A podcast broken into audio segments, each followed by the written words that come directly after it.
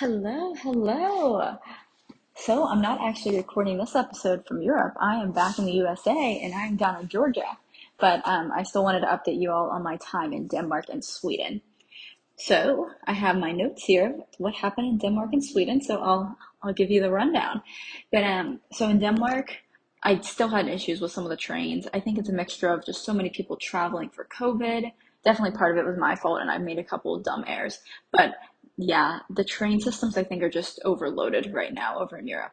But I finally got to Denmark, and on one of the trains, I met two girls um, from TCU in Indiana. I actually met a couple people on this trip from TCU, but we were on this train, and the train was so packed, there was no seats, without a doubt. So what we did is we just all crammed into the entryway of the train, and me and this girl from I think she, I think she was the one who went to TCU. We just sat on the steps for the entire rain, train train ride, um, and we talked a little bit. But yeah, like there was absolutely no room on that train. The only place you could sit was smashed in the entryway on the steps. But anyways, finally, finally, after so many train issues, I made it to Copenhagen, and I walked around a little bit and honestly, I didn't think it was anything too crazy. Then again, I don't like cities that much. But I did think it was cool that they had an amusement park right in the middle of their city, which I've never seen before, but I thought that was awesome. Oh, I take that back. Las Vegas has some like roller coasters that go around like the city a little bit, but no, Copenhagen had a full amusement park, which was awesome.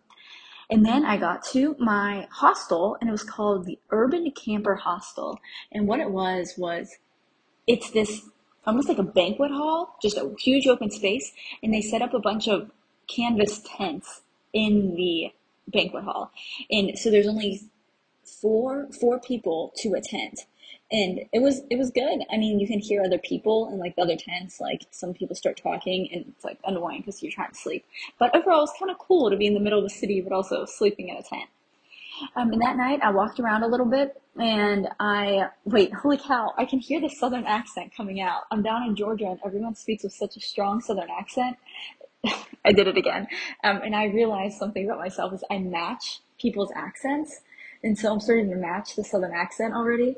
And so, yeah. oh man. But, um, I went to this candy store um, and there's these two boys working there. They were young, like probably 12. And they're funny because I could tell what they were doing, but they, I, I they didn't think I could. They were talking to each other and they're trying to like bet each other. Like, I bet you won't say to her that she should get this drink or that drink. And it was just funny because I think they, they were scared to talk to me and they were like betting each other, like, will you do it? Will I do it? Um, and I think it was just they were scared to use, like, practice their English, but it was, it was cute. It was funny. And then something else also I wrote down about Copenhagen that was crazy is there are so many people who bike there. Like, it's not just they have their own bike lane, which, which they do, and it's a really big lane on the road, but they have like their own stoplight. They have their own signs. So it's like bike lanes have such a big part in that city, which I thought, which is cool because it makes it so much easier to take your bike to work or wherever you're going.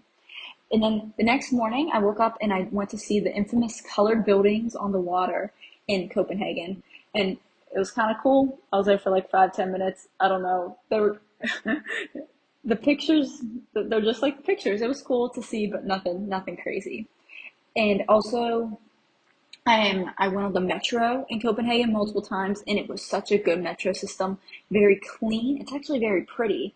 Um, I didn't go into the part that's super painted, but it's very clean. They painted parts of it. It's really cool. And then I was trying to get up to Sweden in Malmo, Sweden, but I missed the train because the sign wasn't updated and I didn't realize I was staring at the train I was supposed to get on because the train wasn't, like the sign wasn't updated. And I, yeah, that was a breaking point. I just started to cry. I was like so frustrated because I was to have to wait four hours for the next train and then I was to get to the place I was trying to go super late. And I was just a mess and I started crying, like I was sobbing. And this woman came up to me, she's like, How can I help you? It's all gonna and her husband, boyfriend was like, It's all gonna be okay, I promise. I'm like, Thank you. And I was like, I am being so dramatic right now, but I was like, my knee was bothering me, that happened, and it was just like a breaking point. I was like, This is I was like, this is ridiculous. I was, yeah, I, I just cracked there. But anyways, I finally got into Sweden and I was excited to go to Sweden because when I was oh, I, mom, I would need you to clarify, um, confirm for me how old I was. I think I was in first grade, first or second grade. I was on the Sweden soccer team for Bethel Park Rec. And I was like, oh, I get to go to Sweden. Like I was on the Sweden soccer team and I thought that was so cool. And they have the colors teal and yellow and that's their country colors, but also our jersey colors. And I love the color and I was so excited to get to go to Sweden. Um, and so I finally, I finally got to Sweden and it's the best way to explain Sweden, I think, is it's a simple kind of beauty. It's no, nothing crazy. There's not huge mountains. There's not nothing wild, but it's just so simple and green and beautiful. Pine trees, other kinds of trees, um, lakes, and it was just, it was, I loved it. I, it was stunning. So I, I was at this weird hostel. It, it was super safe, it felt, but it was like in the bottom of a business building. It was, just, it was just weird. But um, that night I got Thai food and I just got a huge, like a whole serving of Thai food and I ate the whole thing because I was so hungry. It was so much food. But um, as I was leaving, the girl, she was, I think I asked her, I think she was in high school. She taught me how to say hello, which I think is hi hi, and then thank you is talk. So it was a cool moment getting to learn from her. And then I just sat at this park, and after all the craziness of the trains the past two days, I was so excited just to get to sit at a park and eat my food. And one thing that's nice about Denmark, or sorry, Sweden, is it is so far north that it doesn't get dark until late. So like at 10:30 p.m., you could probably still play soccer. It'd be a little dark, but it was fine. And the sky doesn't get super dark; it just gets like a dark blue. So that was interesting. Um, and then the next day, I went into Jonkoping for church. J O N K O P I N G, and it was it was called International Church and it was really cool. They were very welcoming when I walked in. The pastor's wife talked to me, and um, just this girl who I've never even met just sat by me in church, which I really appreciated. And um, they had a translator, so the pastor, who was his name was Krister, he spoke, and then one of the girls in the church, um, one of the women in the church, translated it into Swedish. And then there's this man who gave his testimony that I thought was it was really cool. Um, he essentially said, he's like, I had all that I wanted. Um, I had everything I could have dreamed of, like from a materialistic point of view. But he like wasn't fulfilled and he kept having dreams. In his dream, he had this like reoccurring dream of Jesus, like pulling him out of a dark hole. And I just thought it was so interesting. And then he accepted Christ. But I thought that was a really, a really cool testimony. Um, and then talking about testimonies, about three times that day, I think I was asked, like, how did you come to know God? So I told my testimony like three times. And I think that was good because I like on the trip, my knee's been bothering me. I think I freak out. I freaked out at like moments, being like, "What's wrong? Is something torn? Is something not? Like, what does this mean with work?"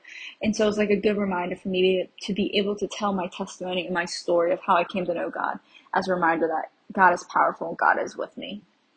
And then after church, I was just I went down and had coffee and cake, and I talked to this girl. This girl, she's not a girl, she's like 20, she's a woman, um, this woman, Lydia, and I loved talking to her. Um, she was, she was awesome, awesome, awesome. And it was just really cool to talk to her. She is from Quebec. And yeah, I love talking to her and I got her contact information to stay in touch with her. Um, and then after that, we hung out down there for probably like an hour and a half. And then I was invited to the pastor's house, and it was all the all these young adults were going, and they actually have a bunch of people living at their house, which I thought was cool. But they're like, "Do you want to come to our house?" I was like, "I mean, all these other young people are going. I, I'm I'm pretty sure I'm safe." So I went, and they drove me to their house, and it was it was just amazing. I got to hear stories, and they just talked about the Lord and what it's like being in Sweden, being a Christian, and um, they all prayed for me before I went, which I really appreciated. And yeah, I was really special. I was probably from the time I entered the church to when I left. I think it was like over five. It was five or six hours. so I really got the full experience there, and it was it was really special. And then I got on the train to go back to the hostel, and I stopped two times on the way back, just at random stops to walk around and see the trees and the creeks and the lakes. So that was nice, not being in a huge rush. And then I got back, and I went to. I was like, I need food, so I stopped at a pizza place to get a calzone and I pointed on the menu to the calzone number. But I went to pick up my, and when I went to pick up my food, I opened it and it was a pizza with arugula on it. Like, what on earth? but I wasn't going to complain. Um, one of the main reasons I wasn't going to complain is I didn't remember. I paid when I ordered my food and I went back in to pick it up and I went to pay again, not remembering that I already paid. And the man was like, no, no, you already paid, you already paid.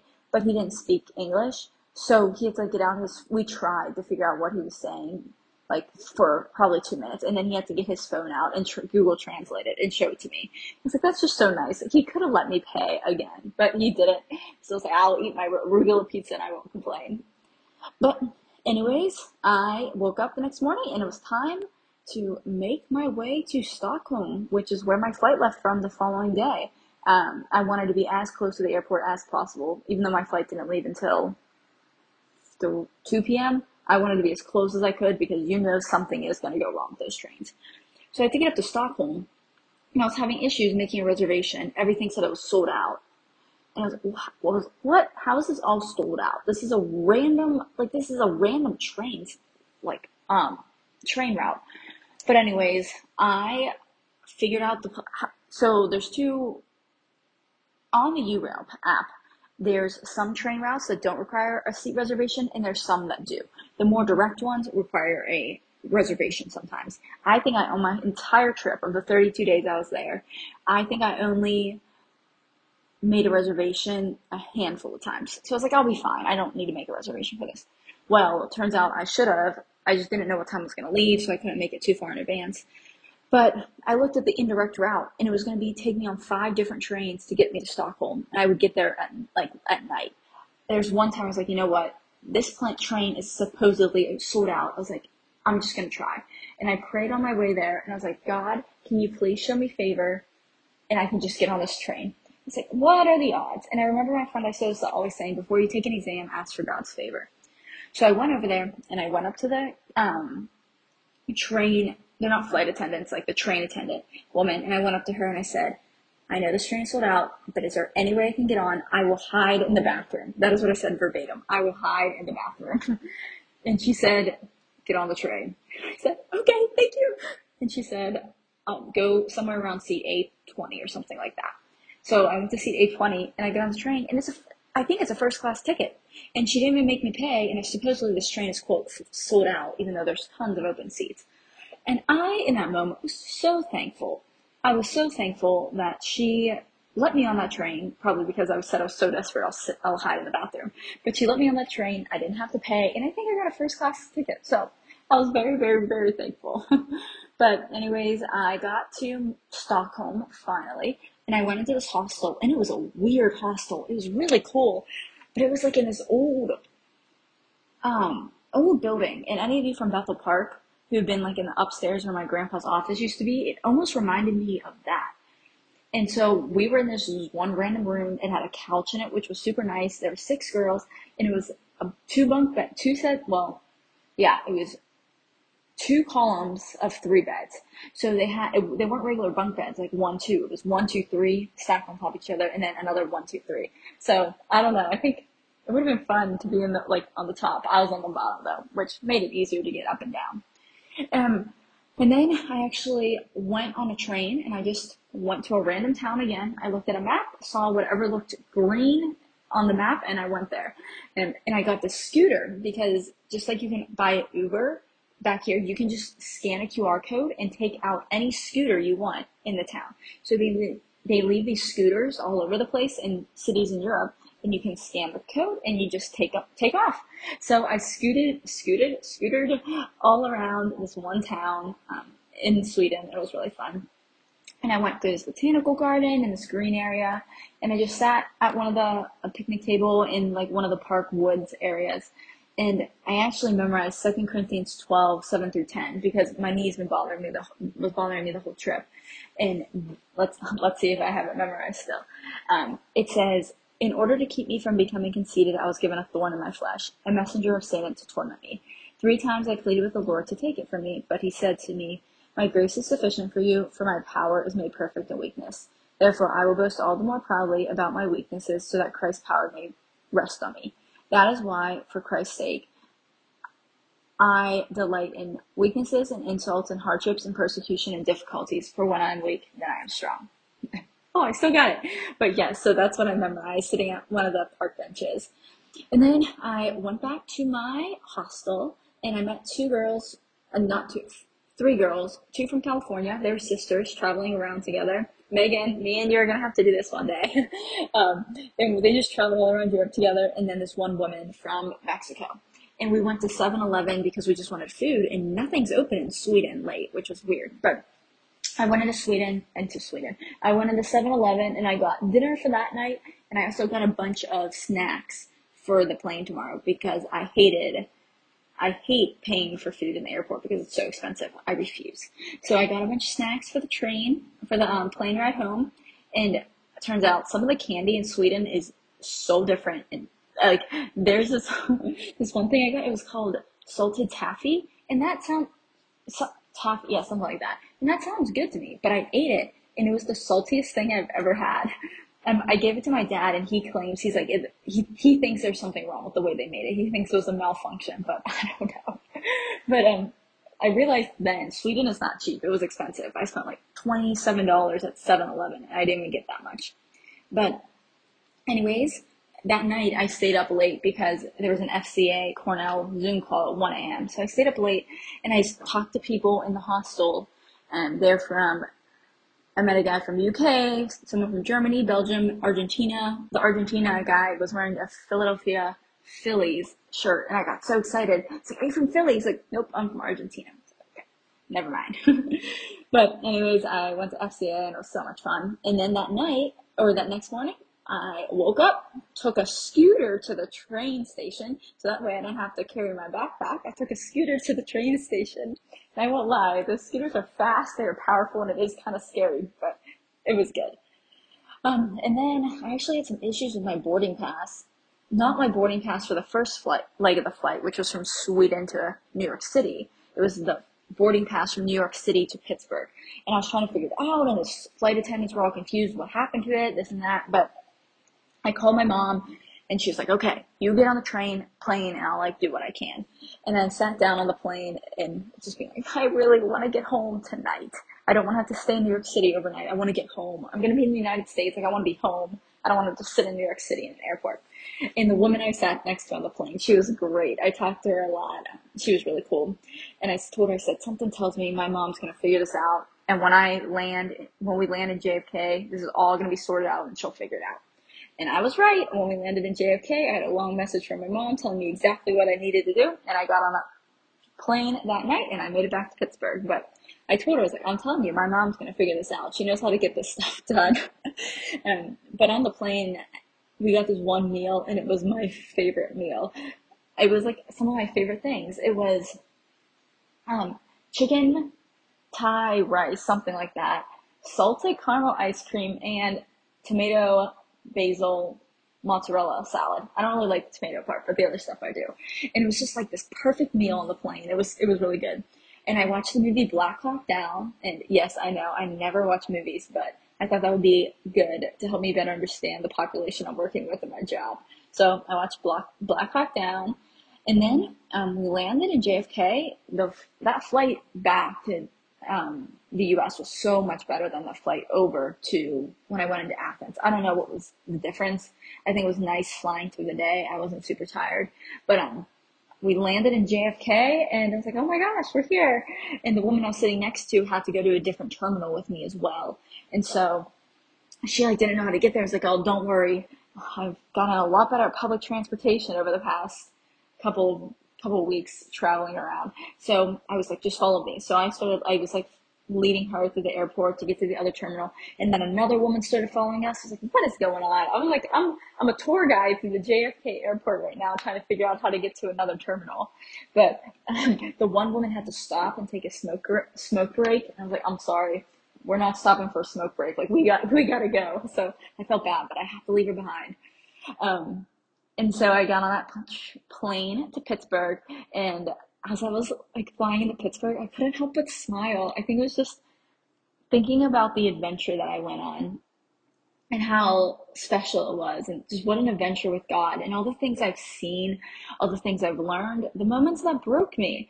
And it's just like what a full adventure it was. I couldn't I couldn't stop smiling. I could not stop smiling back in that Pittsburgh airport. Um, and I was walking around the Pittsburgh airport and I had nothing but my backpack on, and I felt I felt so cool because everyone else has their suitcases and stuff. I'm like, yep.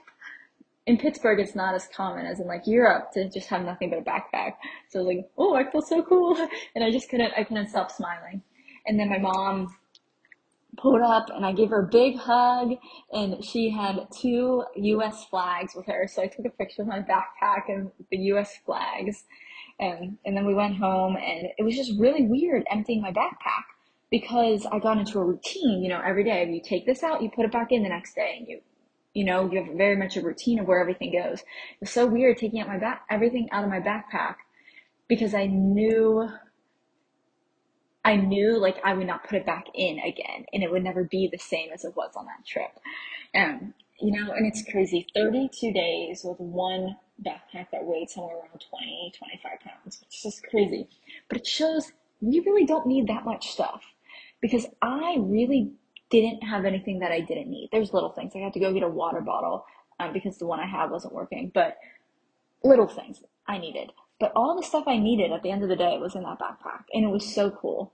But yeah, I went, and that, I guess that's a wrap on the trip. That was it. I went home and it was, oh, something else I noted that was really weird is I had everything I needed at home.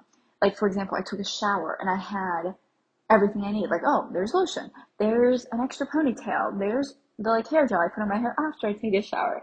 And I mean, I get, I don't need that stuff. You like learn, but it was just funny having everything I needed. It was crazy, but yeah, I think as a whole, hmm, it was such an adventure. It was so cool to meet so many people. I think I underestimated how cool that would be, getting to meet people from all over the world every night. That was really cool.